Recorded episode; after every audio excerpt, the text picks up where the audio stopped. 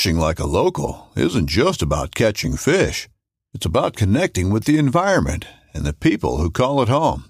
It's about hearing the stories and traditions that have been passed down for generations and sharing unforgettable moments with the people you meet along the way. Fishing like a local is having an experience that stays with you forever. And with FishingBooker, you can experience it too, no matter where you are. Discover your next adventure on FishingBooker. This upcoming concert season will be all about the boots, and Tecovas is your stop for the best in Western style. Tecovas has seasonal and limited edition offerings this spring and summer, including men's and women's boots, apparel, hats, bags, and more.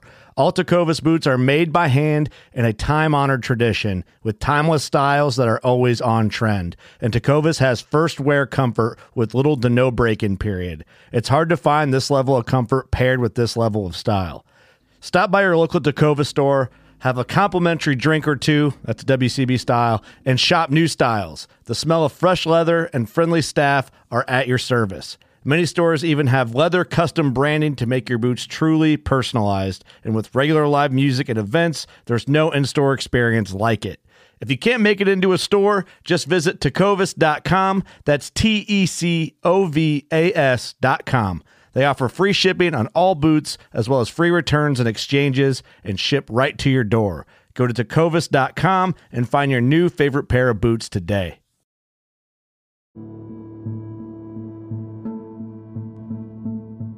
Hi, everybody. It's Doc from the John Freakin' Muir Pod, and I want to let you know about our new website on WordPress. Take a few minutes and check it out. You'll be able to find pictures of the pod's guests, links to the podcast and social media accounts, ways to support the pod, how to get in touch, and our entire back catalog is there, including episode summaries. Missed these sections of the JMT episodes? You can find them there. Missed a Triple Crowner episode? Yep, that's there too. World travelers, adventure athletes, polar explorers, Barkley Marathon competitors, authors, filmmakers, documentarians, and more are waiting for you. Take a look at the new website, and just a reminder adventure lives here.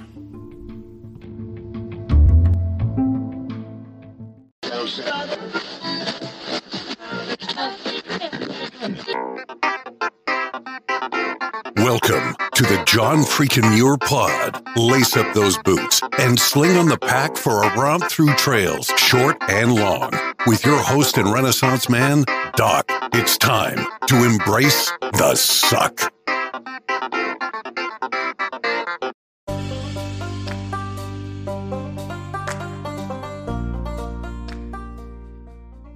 Greetings, hikers. Thank you for tuning into the John Freakin' Muir Pod. I'm Doc, and I'm your host. After taking a detour away from the High Sierras during the last two episodes, we're going to head back up there for at least a portion of this week's episode. Through a friend of a friend, I was able to line up a big treat for you this week. Joining me on the pod today is Xena, the through hiker, who has through hiked the full length of both the Pacific Crest Trail and Appalachian Trail, and she has her eyes set on the Arizona Trail. Welcome to the show, Xena. Hey, thanks for having me. Now, is Xena your trail name or your real name? Xena is my trail name. I got it on my first through hike, which was the Appalachian Trail. Okay, and tell us a little bit about how you got that name. So it actually took me some 500 miles to get a trail name because uh, I kept turning down ones that I didn't like. Um, like I didn't want to be called Ice Queen or Robin Hood or Lois Lane. Um, and it was finally someone that I had met in the first couple hundred miles that I sort of hadn't been in the same hiking bubble with. Uh, that I ran back into again, and he was like, "Hey, do you have a trail name? I've been thinking about one for you. We can call you Xena after the warrior princess. You kind of look like the actress. You know, you you brought your family out here. You brought your friends out here. You are definitely the ringleader of your little group. Like, I think it would fit really well." And I immediately went, like, Zelda the video game. uh, and actually had to go to the next town and look it up before I was like, okay, okay, I'll take that trail name. That that sounds really good. Now you said ringleader. How many how many people did you hike? Were you hiking with? So I actually um, was, I don't know, I, I want to say unsure about hiking by myself. It was sort of my first like backpacking adventure. Uh, so I brought both my younger brothers. Uh, I brought a friend of mine that I'd worked with at a summer camp in Texas, and I brought a friend of mine from high school. Okay, that's a decent group. Yeah. Hey, how did you well, hear about the podcast? Uh, so a friend of mine from when I was a lifeguard in California, who I haven't actually talked to in a couple years, reached out and said, "Hey, there's this really cool podcast, and I bet if you wanted to be a guest on it, they would totally love you." So, and I'm I assuming that's uh, sorry. Go ahead. Oh, I started listening to it, and after like the second episode, I was like, "Yeah, I want to be on that." Nice, nice. So I assume that's the that's our common friend, our friend of a friend. Yes, that is our common friend. Okay, very good. And, and any initial thoughts on on the podcast so far? Yeah, um, I really like it. it. I think it's great for introducing people to backpacking. Um, and I also think that in some ways, um, through hiking and section hiking are very different. Because um, you guys talk so much about planning. Um, and I was just sort of like, oh, we get, like, it'll be fine. That's um, fun. I thought it would be the opposite, you know, that we take so much time planning our section hikes. I thought there'd be a lot more planning involved with the, with the through hikes. But that that doesn't seem to be your experience or your um, approach. No, I know a lot of people who have like dietary problems um, or like different dietary needs will uh, plan that. But I, for example, ended up flipping on my Pacific Crest Trail through hike. Um, and when I flipped up until about 200 miles from the Canadian border, I had no idea how I was going to get back to Old Station. Um, and it's sort of like we, we learned this thing like the trail will provide. Um, and you know, if you put it out to the universe that you need something, you will eventually find a way to get it to yourself. Nice, nice. Well, before we hop on the trail today, let me take just a couple of minutes to get the preliminaries out of the way. I want to welcome the country of Ireland to the pod. Thank you and welcome aboard to my lone listener in Dublin. That makes 10 countries that are tuning into the JFM pod. And hey, if you are enjoying the podcast, one of the best things you can do for us is subscribe, give us a rating, and leave a review. And Xena, if folks out there are not enjoying the podcast, they should probably just keep that to themselves. Agreed. Agreed.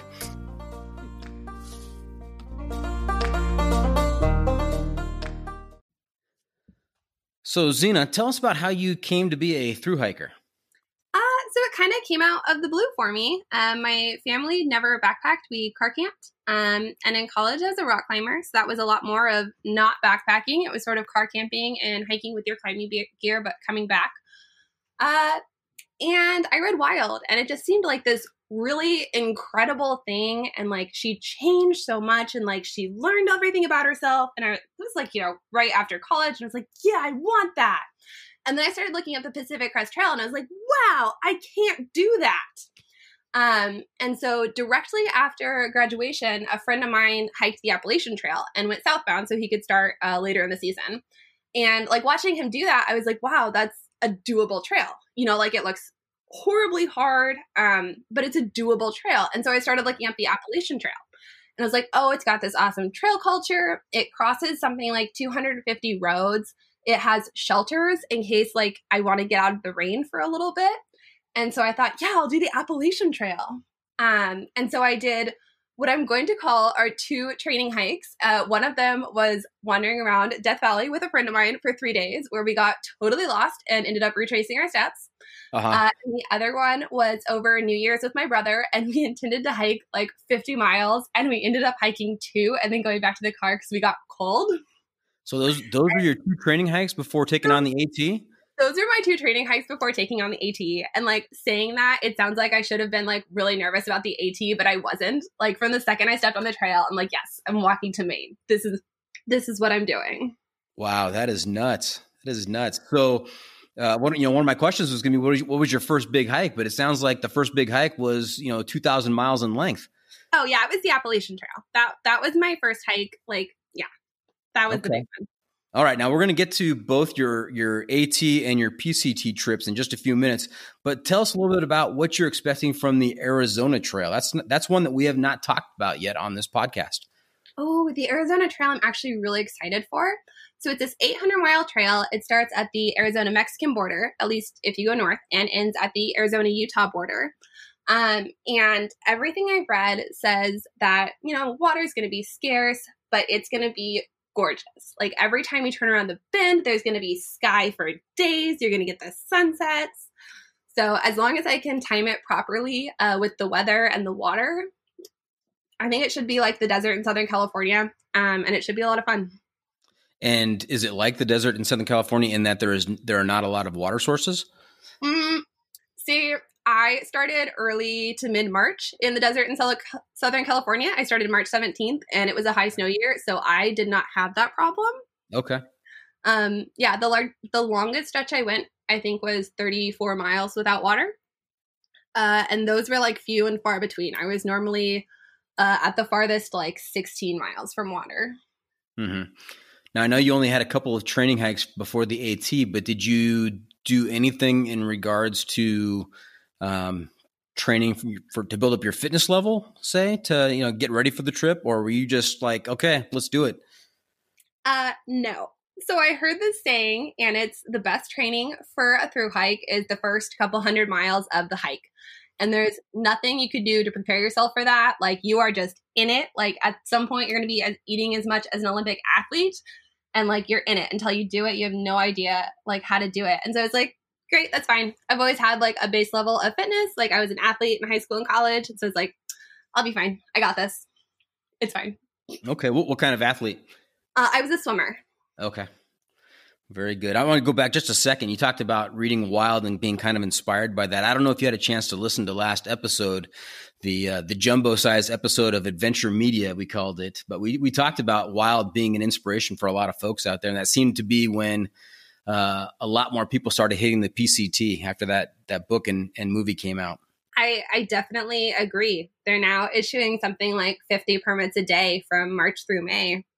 And and more like more people are getting it. Um, when I went to get my permit, I was number 3,388th in line. So wow. I was lucky to get one. All right. Hey, uh, JFM faithful, stay tuned. After the break, we're going to get into some details about Xena's AT hike. Stay tuned. Want to make a podcast? Spotify's got a platform that lets you make one super easily, then distribute it everywhere and even earn money, all in one place for free. It's called Spotify for Podcasters, and here's how it works Spotify for Podcasters lets you record and edit podcasts right from your phone or computer. So no matter what your setup is like, you can start creating today.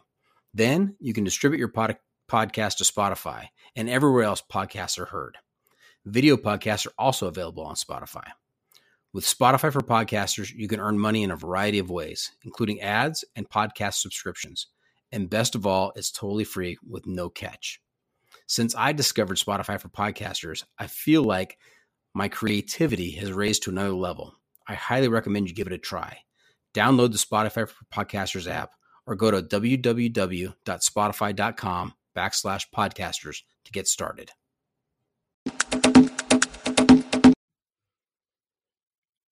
All right, welcome back. Hey, let's get down to the uh, the, the first big hike, the AT hike. Um, how long ago did you do that?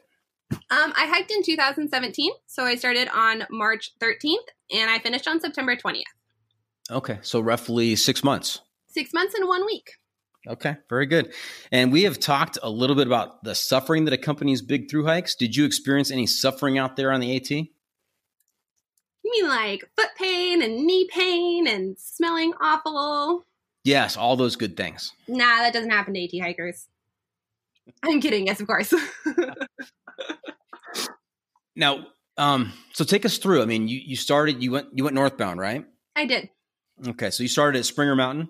Um, okay. Actually, so a little before that, right? I started a little before that. I started at Amicalola and I hiked the approach trail. And I'm not sure why, but that 8.8 miles has always been a massive point of pride for me. I think it's the farthest I ever, like the first time I ever hiked that far in a day. Um, so I did the approach trail. okay. And did you start off with uh, your cast of characters? All was it five of you? I heard I counted. I did. Um, actually, there was one of my brothers uh, joined us about two weeks later. So I started out, and there was four of us total. Okay, and th- you know, you talked a little bit about the um, the structures on the trail. The what are, what are those called again? The shelters. The shelters. Yeah, the shelters. Is that typically where you spent spent the night? I mean, they're they're spaced so that hikers could, you know, hike their daily distance and get to the next shelter and, and camp in there for the night. They are. They're spaced out really well. And in the beginning, like the first night I slept in a shelter, I actually hung my hammock in the shelter. Um, and then after that, um, we had to hike like, you know, full days to make really small miles. And by the time we got there, the shelters were already full. And so we sort of got used to not sleeping in the shelters. Um, and then we hit the Smoky Mountains and you like had to sleep in the shelter. And so we'd fit like, you know, 30 people in a 15 person shelter. And it was just really uncomfortable. Um, so after, oh, I think it's Neel's Gap, we got off at Neel's Gap and we came back on uh, we go up to the shelters and we'd be like, oh, it looks really full. And you know, like there'd be 20 people in a 15 person shelter and they'd all be scooting over going, no, no, no, we can fit more. And he'd be like, oh, gotta camp. Dang.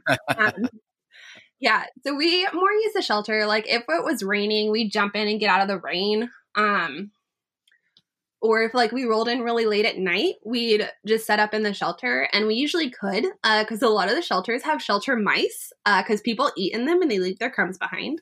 Nice. Um, yeah. So as soon as like the sun sort of goes down and everyone starts stops moving around, uh, the mice come out, and some of them are very bold and they'll like run over your sleeping bag. So wow. I don't know if you've ever experienced that, but it's very unsettling. No, no. I, I thankfully I've missed out on that. So the way you describe it, it sounds really appealing. You know, thirty people in a fifteen person shelter. I'm sure you all smell pretty good. Um, rodents running around. Oh yeah. Oh, and then you have the people who snore, and they are always the first to fall asleep. And then you have the people who snooze their alarm like twenty times. Oh. Uh, and it's just like I would throw things at you, but all of my things are light, and then I'd have to go get it. Yeah. Yeah, I think I think camping outside the shelter is a good a good call on that. And and speaking of of uh, your gear and how light it was, take us through what what did you bring on that hike? Um, sorry. So on the AT, I had um the Aura sixty pack. I think um it's from Osprey, and I ended up hammock camping. And I was very excited about this because my least favorite part about camping had always been sleeping on the ground. And I have since gotten over that, but I did hammock camp for the entire Appalachian Trail. Wow. Um, so I had a hammock and a zero degree underquilt from Hammock Gear that I adore. Um, it's like a sleeping pad does for you on the ground, like it traps the heat, but it's basically a quilt that goes under your hammock. Mm-hmm. Mm-hmm. Um, and then I had this seven year old 30 degree sleeping bag that I put inside my hammock. Um, and I had a rainfly. I actually switched out the one I had in the beginning um, for a lighter one that had doors. Okay. And I loved that. Yeah. And how heavy was your pack on that that first trip? Oh, that's actually really embarrassing. It was usually close to 40 or 42 pounds with food and water. I feel your pain. I think that's what I was about on uh, on my first decent hike. So, yeah. Uh, did you make some we've talked about making donations to the trail gods after the first night did you get did you reach a point where you said i am not carrying this item one mile further um i i did not i actually um like took leave no trace to heart. There was a ranger down at Amicalola that like talked to us a lot about leave no trace and not taking too much um, pain medicine.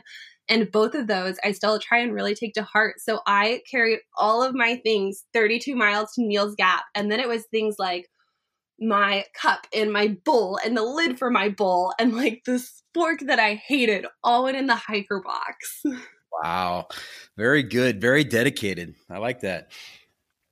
Now, um, let's see. I, I, just lost my my train of thought. Um, oh, I was going to talk about you know you being a through hiker, me being a, a section hiker.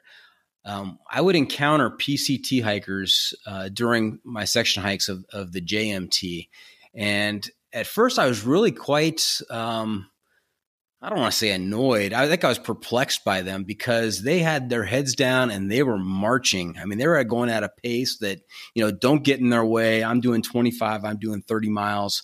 And I thought to myself, you know, how how fun could that be if you're missing out on everything that's around you? But I think when you're out there for six months at a time, um, I think that pace is probably imperative. I mean, it's it's important to you know you finishing your trip, and I'm sure you you've got plenty of experience with nature and the sights, and and you know I'm just looking at something from the perspective of okay, I'm going to do 100 miles on this trip, where those guys are doing you know 2,600 miles, and so maybe talk a little bit about that. Yeah. Um, so I actually really love through hiking because it's this six months, you know, six months plus, because the PCT took me seven months. Mm-hmm. Um, and it's for every single day, every single decision you make directly affects your ultimate goal, which is getting to Canada, getting to Maine. Like everything you do affects that goal. Um, and so when you've been out there for six months and you're like, it's another mountain, you know, I just was on the other side of that mountain range. And, you know, mm-hmm. you like look at it a little bit and you're like, okay, I'm good you know, but then you take the time and you're like, this is a sunset, you know, it's not fogged in, it's not cloudy, like this is a sunset.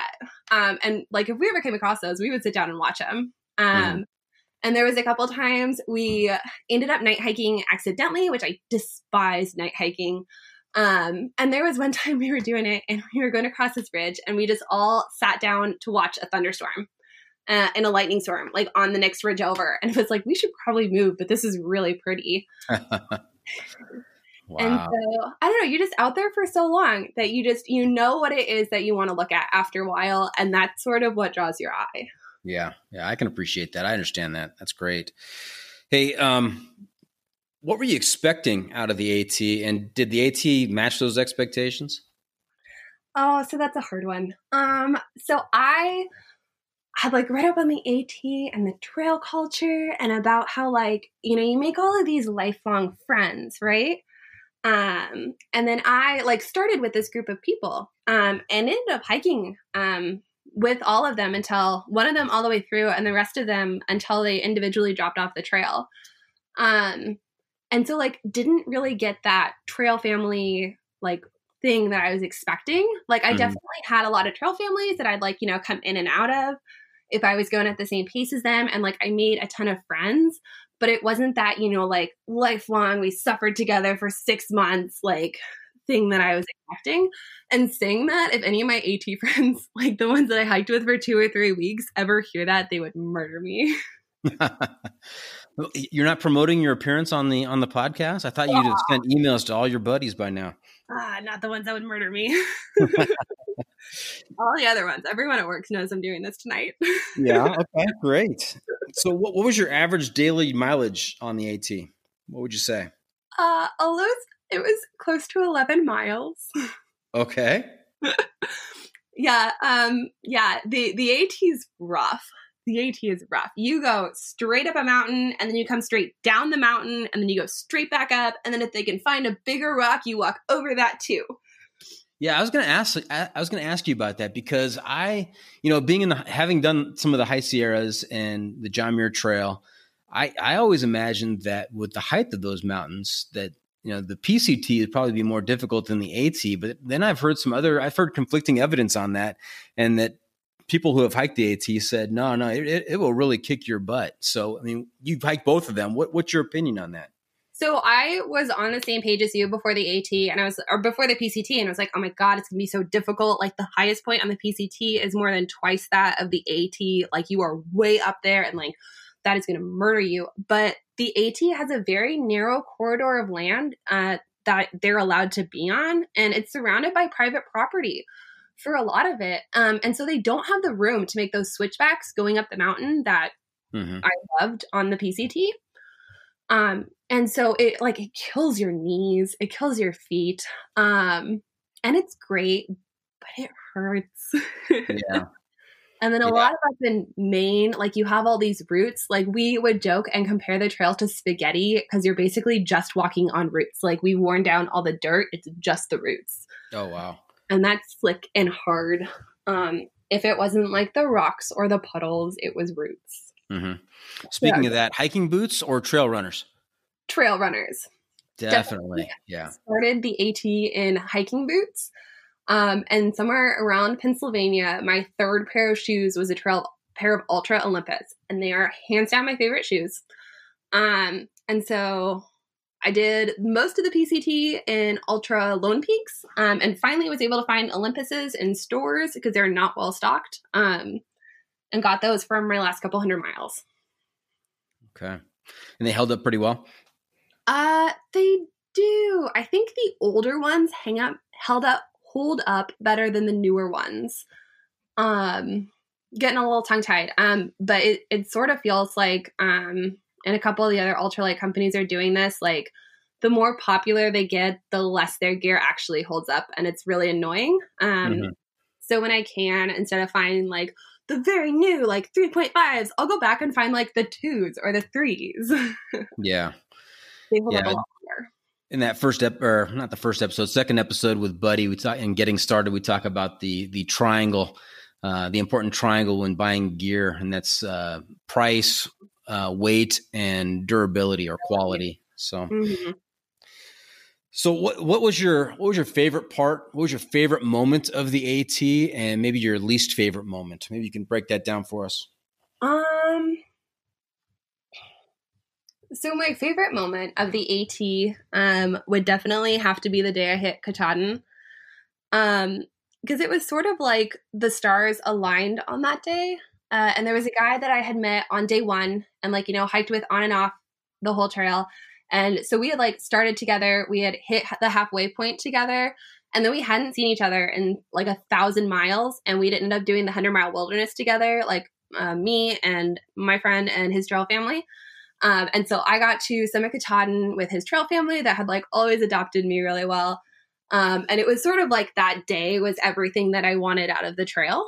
Um, and it, it, we just had this beautiful day. Like we walked up in a cloud. And so it wasn't like you could look left and right and get distracted by the view. Like there was just nothing there. And then as soon as we got to the top, like it was sort of the cloud lifted. And it was just this crazy thing of like you really realize like you walked up a mountain today. Uh huh. Wow. Incredible. That was, that was, just fantastic. And how about your least favorite moment? I'm sure um, there were several of those. There were several of those, as comes with all long trails. Um, but it would probably be I fell in shoot Delaware. I think it was Delaware. Um, it might have been New Jersey. It was New Jersey. I fell in New Jersey. Okay. Um, and I ended up having to get stitches. Uh huh. Um, and I, I sort of like fell and sliced my wrist open. Um, and had Ooh. just started hiking with this guy called Nobody, who I learned that day had been an army combat uh, medic Oh, that's fortuitous. Yeah. And he looks at my wrist and he's like, You're gonna need stitches. And I would do them for you. And I like cut him off right there. And I was like, Great, do it. Like, we have to make 17 miles today. Like, it's gonna be fine. Just do it. And he's like, But it's really deep and you need to get this washed out. So we're going to town now. Um, and I was like so upset in that moment. Like, I was just so angry because it's like, we have miles to do. Like, we're already behind. I just want to go hike. Um, and couldn't. And then everything sort of fell into place for that. Um, like we immediately got a ride in with one of the nurses that worked at the the, the urgent care we were going to. Um, uh-huh. and a church group we had met like took us to a hospital. Um, but yeah, but that like everything worked out, and so like looking back, it's a really nice story. But like that day, I was tired and I was hungry and I was angry all day. One of those low moments, yeah. Yeah. Yeah. Whoops, didn't mean to cut you off there, Zenith. Why, why don't we move to the uh, PCT? How long ago did you do that? Uh, I actually did the PCT last year in 2019. Oh, okay. So it, it's fresh in your memory. It is, hopefully. And did um, what were you expecting out of the PCT? It's 600 miles longer. I think you said you expected it to be a little bit more difficult because it hit those higher peaks. Um, yeah. What was going through your mind as you as you started off? Um, I expected it to be difficult. Um, I had been looking at the weather radar in the weeks leading up to it. I started March 17th, and the week before that, it was snowing um, at like mile 20. Um, and so I was like really having a hard time like deciding what to pack and like what to expect for the desert because everything I had heard prior to this year was like it's going to be hot, there's not going to be water, you're going to see snakes everywhere, deal with it. Mm-hmm. And this year I'm hearing it's snowing, it's cold, it's raining. Yeah. And not a lot of people who want to go out right now. And so it's like, okay, like, you know, there's not a lot of people I was expecting, but everything else, I'm like, do I know how to deal with this like in a desert versus a mountain? Like, Yeah, it seems to me that the PCT has very. It's a long trail, of course, twenty six hundred miles, but it has a. It seems to me to have a, a, a different personalities along along the trail. I mean, you're in the desert to begin with, and then you're in the the high Sierras, and then I understand that Oregon and Washington are are two different animals as well. yeah. Yeah, that's exactly right. You come out of the high Sierras and you're in the desert again in Northern California, and then you're in Oregon, um, which is sort of like walking through a forest, which after so long of like not seeing trees was really different.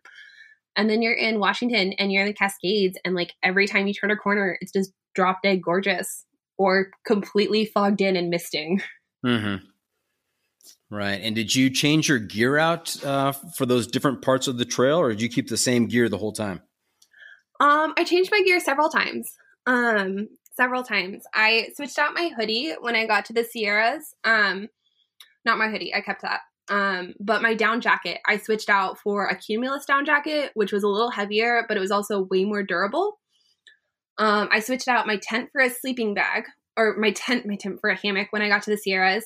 Um, and I switched out my shoes quite a bit. You switched out your tent for a hammock in the Sierras. I did. I did. Um, my crew hiked in the Sierras in mid May. I think we went in like something early, like May 15th or May 17th or something. Um, and so we knew that we were hiking into 15 feet of snow and late season storms. Um, and I knew that sleeping on the ground in snow was not what I wanted to do. So I I knew I, I like I knew my hammock setup. It had lasted me on the AT. Um, I had that zero degree underquilt already. I had a very waterproof tarp that had doors on it that I could close against the wind. Uh huh. Um, and that was the setup I knew, and that was the setup I wanted. Now, I know that a lot of the JMT, which is for most of the JMT, it's a it's a subsection of the PCT. I know a lot of the JMT, especially the southern half of the JMT, is above ten thousand feet, and so you're above the the tree line for a lot of that. Did did you was that problematic with the hammock since there were no trees? It was not. Um, for those the Sierra because I flipped up at Kearsarge Pass. I actually only hammocked from like mile 500 to Kearsarge Pass. So I only hammocked um until just past Forester, going north. Okay. Um, and so we wanted to make it a point anyway to camp under 10,000 feet. Um, cause we were like, hey, we're going to be here. We're going to be the only ones here. We're going to be rolling into camp early. Like, we might as well light fires, you know? And you can't do that over 10,000 feet. Right. Um, right. and you know, you sleep better under 10,000 feet. So we always made it a point to camp at lower, the lowest elevation that we could. Mm-hmm. Now I know that I talked a little bit about when I ran into through hikers and and kind of what went through my mind as a section hiker. What I'm sure you encountered section hikers along along both of your hikes. What uh, what are the what are the main differences between the, the section hikers and the through hikers out there? Oh, um, well, the big one is the section hikers smell really nice. You can tell when they're they're they've got deodorant on, huh? Yeah, yeah, yeah. Like they're not as good as day hikers. Like you can smell day hikers coming, but like you know, section hikers. You're like, oh, you smell nice. Um, yeah, that's level that's levels of of smell. That's that's smell rating for different types of hikers. You've got day hikers that smell the best, section hikers who smell a little bit be- a little bit worse than them, but still better than than the through hiker. Yeah. And then you have through hikers whose all of their clothes should be burned on the spot. Nice, nice. Um, and then I think you guys take a little bit different gear than we do. Um, like in the nicest way possible, your chair. When you guys said it was a pound, I was like, oh my God, a whole pound just to sit on. It, yeah, it's only you know seven or eight days of carrying that pound as opposed to six months of carrying that pound for you. So Yeah, but we take um like foam sit pads, and so we like so we don't have to sit on the dirt all the time. We just you know lay out our foam sit pad. hmm right now, did you did you hike with the same crew on the PCT that you did with the uh, on the AT? Uh, no. So the the one person that made it the whole way on the AT with me, I did not invite on the PCT. Um, but I did start with my two brothers. Um, Okay. I'm very proud of them. One of them made it 500 miles, and the other one made it 788 miles. So And how did did they, did they finish the AT with you, or did they only do part a part of it? No. Um, on the AT, one of them made it 200 miles. Um, and then his allergies got really bad, and he's like, you know what? I got what I wanted out of this. Like, I I don't want this anymore. Um, and the other one made it 1,300 miles. Uh, and then we were hiking after a windstorm, and he got hit by a falling tree. Uh, he's fine now. He did get a concussion. We had a very interesting time. That is one of two times that I have actually considered hitting the panic button on my uh, GPS. Wow, how far out were you when when he got hit by the tree? We were we were very lucky. We were only 5.4 miles outside of town. Um, and so what we ended up doing was I took uh, most of the stuff out of his backpack um, and I hiked behind him. And we were very lucky. Within a mile, we ran into even more of our friends uh, who were able to take everything out of his backpack. Um, and we sent somebody ahead to make sure we had a ride at the trailhead. Um, and so, yeah, so it took us a long time to hike those five miles. Like we should have cranked it out. It was flat or downhill. Um, and it took a long time, but we did get him to the hospital and he had a concussion, but he was okay. Wow, that's crazy. That is crazy. And you guys were lucky you're only five miles out. Oh, we imagine if that had happened out in the middle of nowhere. Oh yeah. Well, that's we all carry um, GPSs with panic buttons um, that sort of track us every day when we turn them on. So nice, nice. Now, I know we talked a little bit about how the the trails were were different, and the AT doesn't have the switchbacks.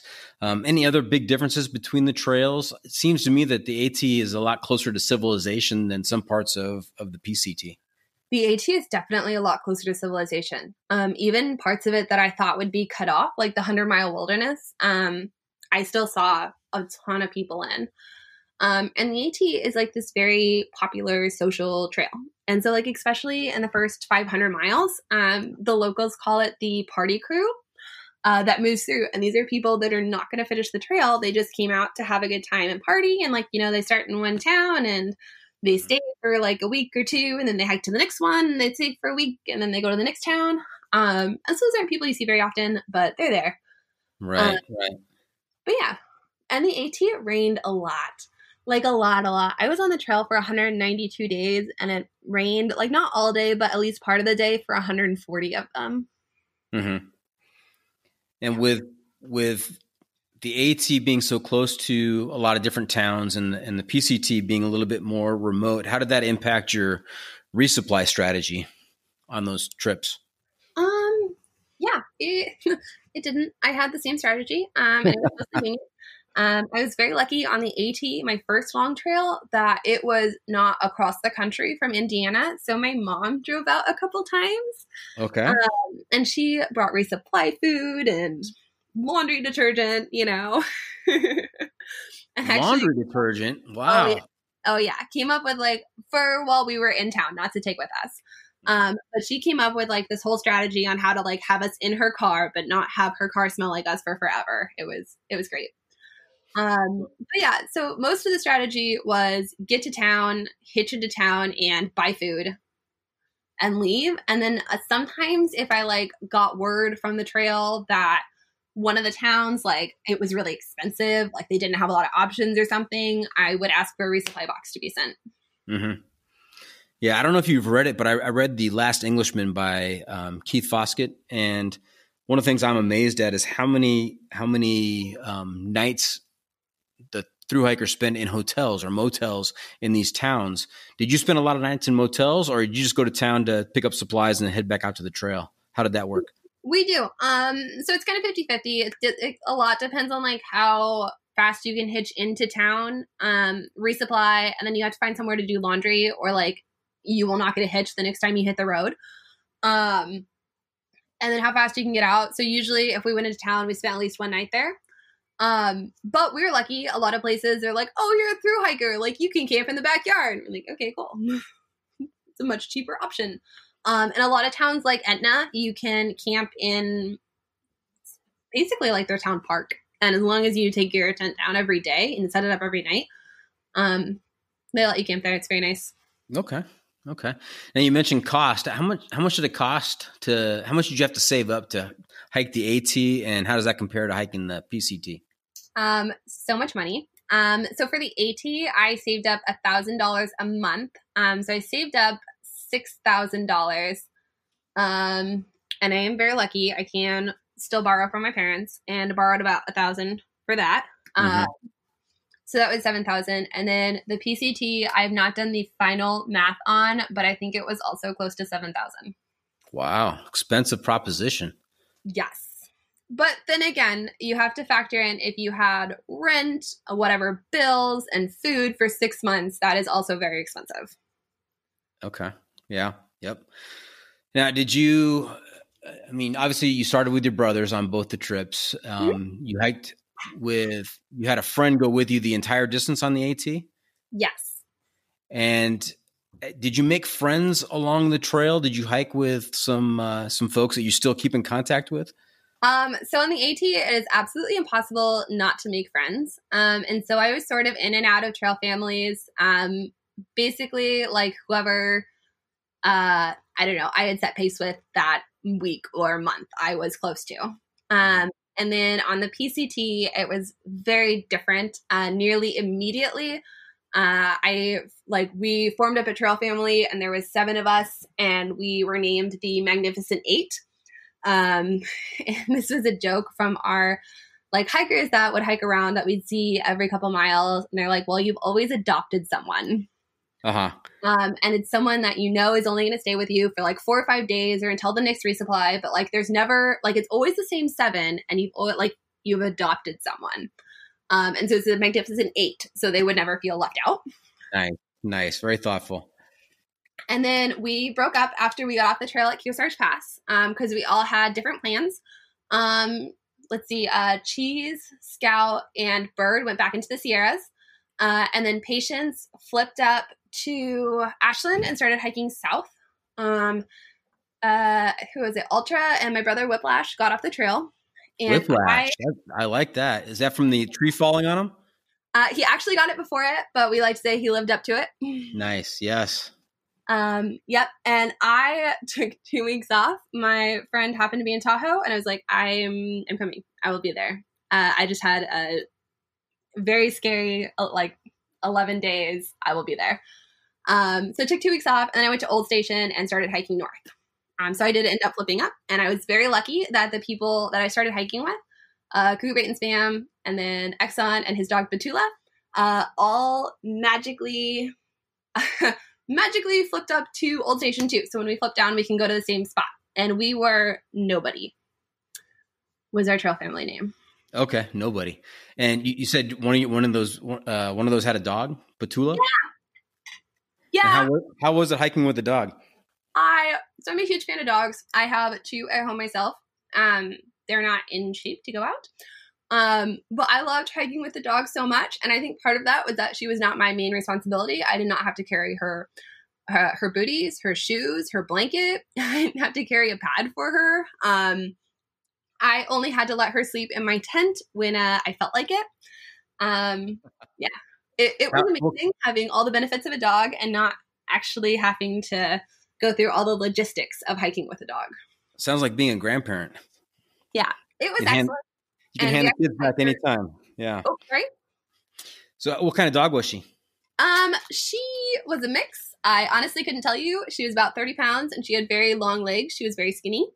Um, she's the most well behaved dog I've ever met. We walked her off the leash and she just sort of followed me for 1,300 miles. Okay. 1,300 miles. Wow. Impressive. 1,300 miles. The only downside that I found of hiking with a dog was when we were in Washington and we hiked by all the poison oak. Uh, I was very careful to avoid it, and she was not. Hmm. and every time I sat down, she would come and sit in my lap. So oh, I no. poison oak down my legs. Oh, no. Yeah. That's got to be that's got to be terrible out there in the middle of nowhere scratching. Yeah, that was rough because if you didn't bring anti itch medicine, you couldn't get it till the next town. And if it was a small town and they didn't have it, you couldn't get it until the town after that. hmm Hey, let's go back a second. You said you, you ran into a guy named Cheese. yeah, bad cheese. Hey, we we also ran into one of our training hikes up in Acton. We ran into a guy named Cheese. I'm, I'm sure there's there's plenty of guys out there named Cheese on the trail, but uh, uh, interesting that there's a couple of them there on the PCT. Huh. Yeah, ours was bad cheese. he made the mistake of labeling the food in his bag with a Sharpie in our dinner circle as we were talking about how people get trail names. And he's just minding his own business, writing bad cheese on a baggie. And we look over at him and we're like, well, bad cheese. Well, since you guys gave him the trail name, I'm now pretty sure it's not the same guy. ah, yeah. So, Xena, what, what, what was your favorite moment from uh, the PCT and your least favorite moment? Oh gosh, there's so many. Okay, um, so one of And my don't don't don't limit yourself. If you've got more than one, go ahead. Oh God. Okay. Um, so one of them was the day we climbed Forester. And this is like the single most terrifying thing that I never should have done. Um, we climbed it the day after the worst snowstorm of the season. So we were in there in May. It was late in the season. We were not ex- like we knew there would be snowstorms, but we were not expecting it to dump two feet of snow on us. Um, and so we camped at the base of Whitney, uh, dumped two feet of snow on us. And so instead of doing Whitney, we just waited that out. And then like we were very careful planning and we were like, all right, we have two days of sunshine. We can either go over Forester or we can go up Whitney and be stuck in here for another storm. And we sat down, we looked at our food, and we're like, all right, we are going over Forester. Um, and so we hiked out that day at like three o'clock. We got closer to the base of Forester, and the next day we did Forester. And when we got to the chute, um, the the snow was so packed that I don't think we were actually walking on the trail. I think we were just walking on packed snow. Um, and it was like this several hundred foot drop directly to our left. Um, and it, it, it was terrifying. It was terrifying. And I had an ice axe, which I had learned to use like earlier that week, um, and micro spikes, which I had brought crampons with me and hated them. And so I had met a girl that had brought snowshoes, crampons, and micro spikes and hated her micro spikes. And this was Everest, another good friend of mine. And I was like, I'll carry them for you. I'll carry them for you. I'll give them back to you in Bishop. um, and she agreed. So I had her micro spikes. Um, and when I went over, uh, I think it ended up being Ultra, myself, Whiplash, Homemade, and Scout on the summit. Um, and we were sort of ahead of the rest of our group. And it was cold up there. And the sign for Forester was actually, I know you doing the JMT, you know how tall those signs are. Yes. Uh, it was below my knee. Oh Uh, wow. Okay. Yeah. the There's there's some snow up there then. yeah there was some snow up there um and it was like it was terrifying and then we got to the top and it was just beautiful like it was cold but it was beautiful um So is this a favorite moment or a least favorite moment? this is a favorite moment this is one Okay. All right. It, it didn't sound that way when you when you started. it was just we had to work so hard for such a beautiful view and it was so worth it it was so worth it um all right so that was one of the favorites Nice. And let me ask you, when you got up to Forester, I've been over Forester twice, and both times early in the day, as we were making our approach, the weather was great, and then we got to, to Forester Pass, and the weather turned on us, and it was hail and wind and just you know thunder and lightning, scary stuff. Did you have decent weather when, when you got up there? uh, aside from the snow on the ground, we could not have been luckier. It Nice. was blue skies, maybe one or two fluffy clouds, like as far as you could see. hmm Yeah, we were so lucky. Um, that and the next day too. All right. Yeah. You another story? Uh, yeah. Okay. Uh, one of my least favorites. Um, I saw a mountain lion. Ooh. Uh, and I have seen black bears. I I saw like six or seven on the Appalachian Trail. I saw eight on the Pacific Crest Trail, and like I should be worried by black bears, but I am not. Um, Mhm. they're scared of us. You put your hands up, you shout "Hey bear," and like you see their butt. Uh huh. Um, and I saw a mountain lion. and so we were in the middle of this crazy day. Um, we had had a section. How do I explain this? Okay, so Is, it on the, PC is it on the PCT? I'm on the PCT. Okay. I looked up. Uh, I get to Etna and I have to skip 40 miles um, because of the snow. And I actually tried to do them and I got three miles in and I like sat down and called my dad. And I was like, this is the most terrifying thing I've ever done. And I'm all by myself and I'm not sure that I can do the rest of these 40 miles. And he's like, What are you doing? Go back to town. Uh huh. Um, and I like sat there and I thought about it because I had really wanted to be able to do them. And I was like, I just got out of the Sierras and 15 feet of snow. Like, I don't see why I can't do this. Um, and I turned around and I was very upset with myself. Um, and I went back, I got back about three tenths of a mile. Um, and I started noticing that like there were big tracks right next to mine that had not been there while I walked out. Oh wow. Um, and I had been followed uh, by a very large animal. Do you think it was stalking you? Uh, I'm not sure if it was following, if it was stalking me, or if it was just like I haven't seen anyone out here in weeks. What in God's name is this two legger doing? Uh huh. Um, yeah. So I like, you know, I'm walking back, holding my ice axe, blasting my music until I get to the road where I like set my backpack in near the middle of this abandoned road and just like stare at the trail for a good 10 minutes. And I'm like, if it's coming out, I'm gonna see it. uh huh. Which would not have helped me at all. Let's be real. Um, and so fast forward, like we've hiked to Canada. Uh, we flipped down. We did this crazy four day flip, and all of us had skipped this 40 miles. And so we were like, we're going to do 40 miles in one day. We're going to get this done. We're going to have a continuous footpath. Uh huh. And so we start at something ridiculous, like four or five in the morning. Uh, so we've hiked the three miles in to exactly where I was when I found the footprints.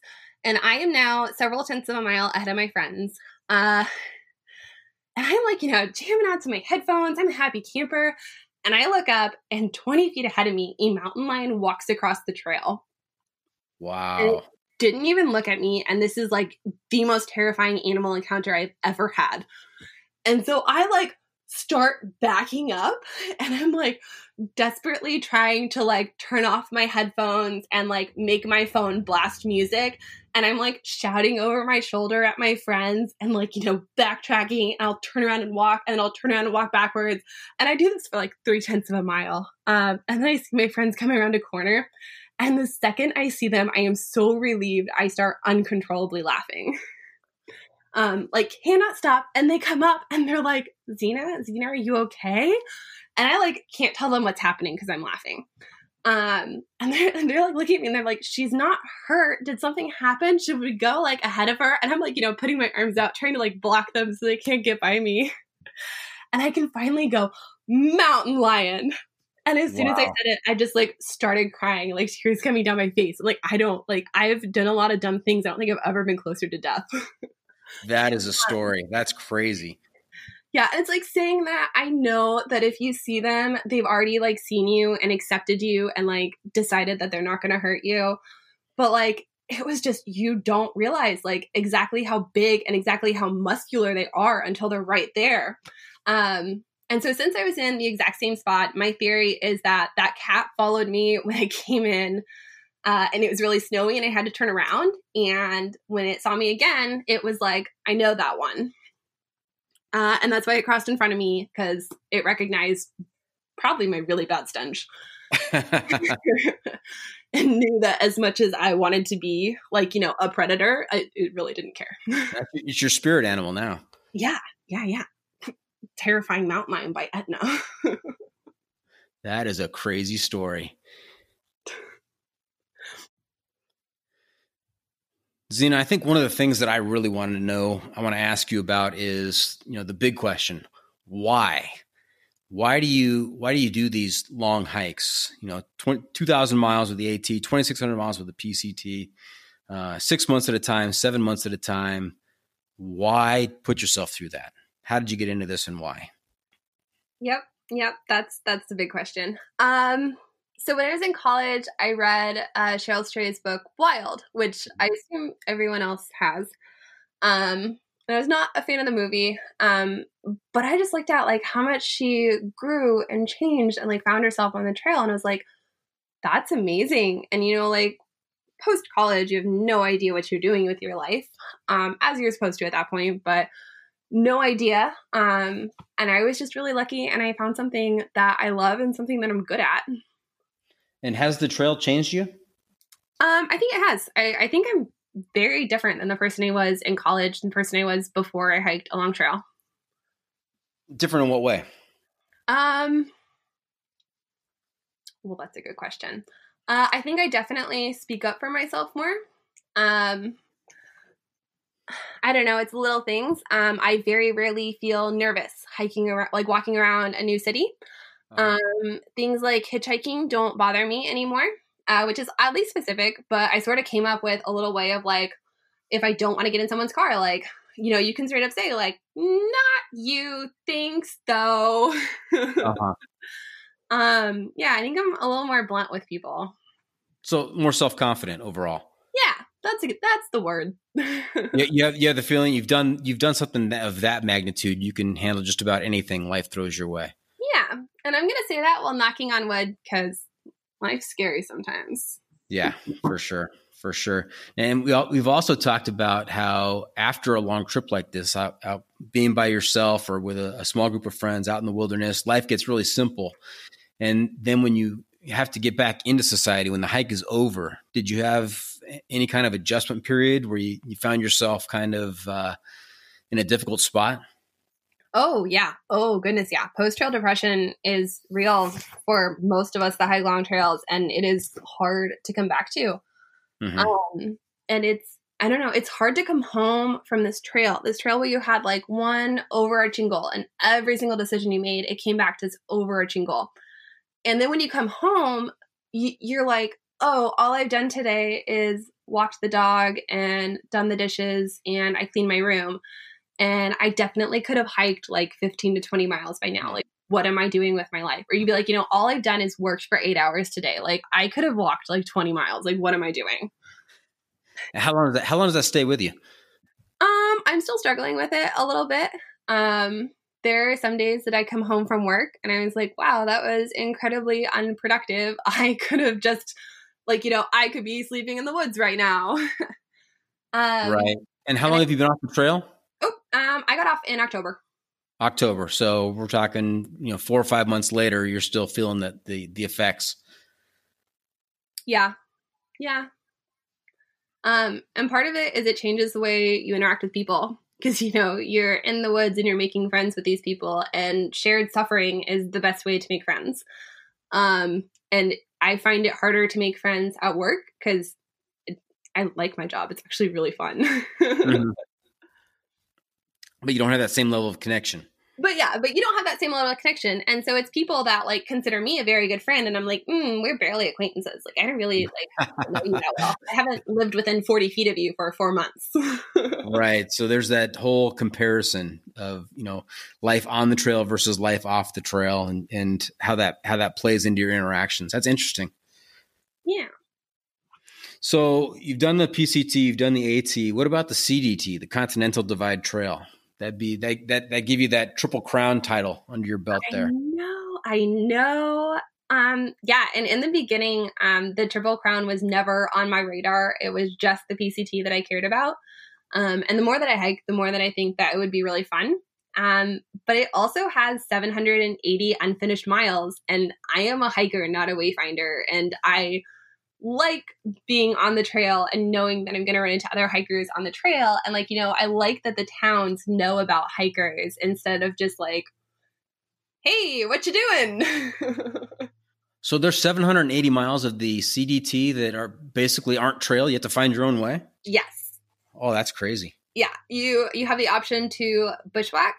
Um, you can walk on a dirt road or you can walk on a paved road. And like, you know, road walking is not my favorite thing. I walked in a lot of snow this year to avoid road walking.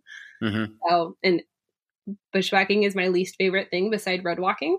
So Doesn't sound too appealing. No. yeah, not yet. So I'm hopefully gonna give it a couple years and hopefully it'll be finished and still not super popular. So Yeah. maybe So in the next when do you leave for the AZT, the Arizona Trail? The Arizona Trail, I actually want to do around this time next year. So late February, early March of 2021. Um, Mhm. Because I do want to be a northbounder. Um, having hiked my other two trails north, it would just feel wrong to go the other way. Right. And so if that's not till next year, what are you what are you doing this year for for hikes? I am not sure yet. Um, I am up in Washington, so I'm trying to get permits um, for the enchantment and to do the Wonderland Trail. Um, and I'm going to be spending a lot of time on the Kendall Katwalk if uh, if all goes to according to plan. Now, the Wonderland Trail goes around Mount Rainier. That is correct. Okay, I've done a lot of read up on on uh, the Wonderland Trail. Sounds incredible. If you don't mind, if you get a permit for that, would you mind being a uh, kind of a trail correspondent and, and doing some recordings from the trail for us? Oh, I would love to. That would be really fun. Oh, that'd be fantastic. All right. Hey, we're going to wrap up here pretty quick. Any last words for hikers out there who may be considering taking the plunge and doing one of these uh, extreme, epic, long through hikes? Oh, it's the same advice I always give. Go hike. You're going to have so much fun. Everything will work it out, and the trail will provide whatever you need, you know, given enough rain. Go hike. nice, nice. So there you have it. That's it. Episode eight is in the books. I want to thank Xena for coming on today and sharing her experiences. It was absolutely fantastic, Xena, giving us that uh, that long through hiker perspective. I hope you enjoyed it, and we look forward to hearing more from you when you're out on the trail. Hopefully, uh, you get on the Wonderland Trail and report in for us. Hopefully, that'd be awesome. I had a great time. Good, good. Also, hey, how can our listeners keep up with you on social media? Um, so I actually just took down my blog. I, I write about all my long trails and I just took it down. Um, but I am on Instagram. It's Xena the Thru Hiker. Uh, I do post all of my hiking pictures there. Okay. Fantastic. Remember, if you're interested in being a guest contributor for the John Freakin' Muir Pod, there are a number of ways to get in touch. There's John Freakin' Muir at gmail.com, as well as Twitter at John Freakin' Muir and Instagram, John Freakin' Muir. And for clarification, there is no G in Freakin'. Also, if you're hiking all or part of the JMT this season and would like to be a correspondent from the trail in order to share conditions and stories, please get in touch and set that up. Hey Xena, one of the things that I did not preface at the beginning of the of the episode was the pro tip insight of the week, but I think that you're a regular listener and you kind of understand where that where that springs from. So, uh, anything come to mind as we talked um, during the episode, or anything from your experience that you can share as the pro tip insight of the week for this episode? Um, yes, and this one's actually a little awkward. It's pro tip if you talk loudly about your problems, someone else will solve them for you. Nice. Um, yeah, we learned this in town. If we talked about not having a place to stay, uh, a place to stay would be provided for us, whether it was someone's backyard or someone buying us a hotel room on the trail, especially in civilized areas, if you talk about how hungry you are, uh, someone will come up and offer you a power bar. And I notice this especially in New Jersey. New Jerseyans always carry food and they're very nice. Um, yeah, if you're outside uh, CVS and you're talking about how you can get back to the trail, uh, someone will offer you a ride. you know, I have a feeling this isn't just a, a pro tip inside of the week for for hiking. I'm going to try this approach at home. I'm going to try it at work. and talk about problems and see if people are going to offer to solve them for me. That's awesome. Thank you.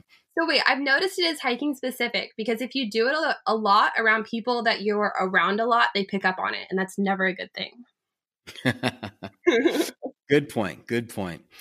All right. Hey, that's a wrap from the John Freakin' Muir studio with Xena and Doc. Thank you for tuning in. And always remember the trail is the trail. And I, I imagine this applies to both the AT and the PCT.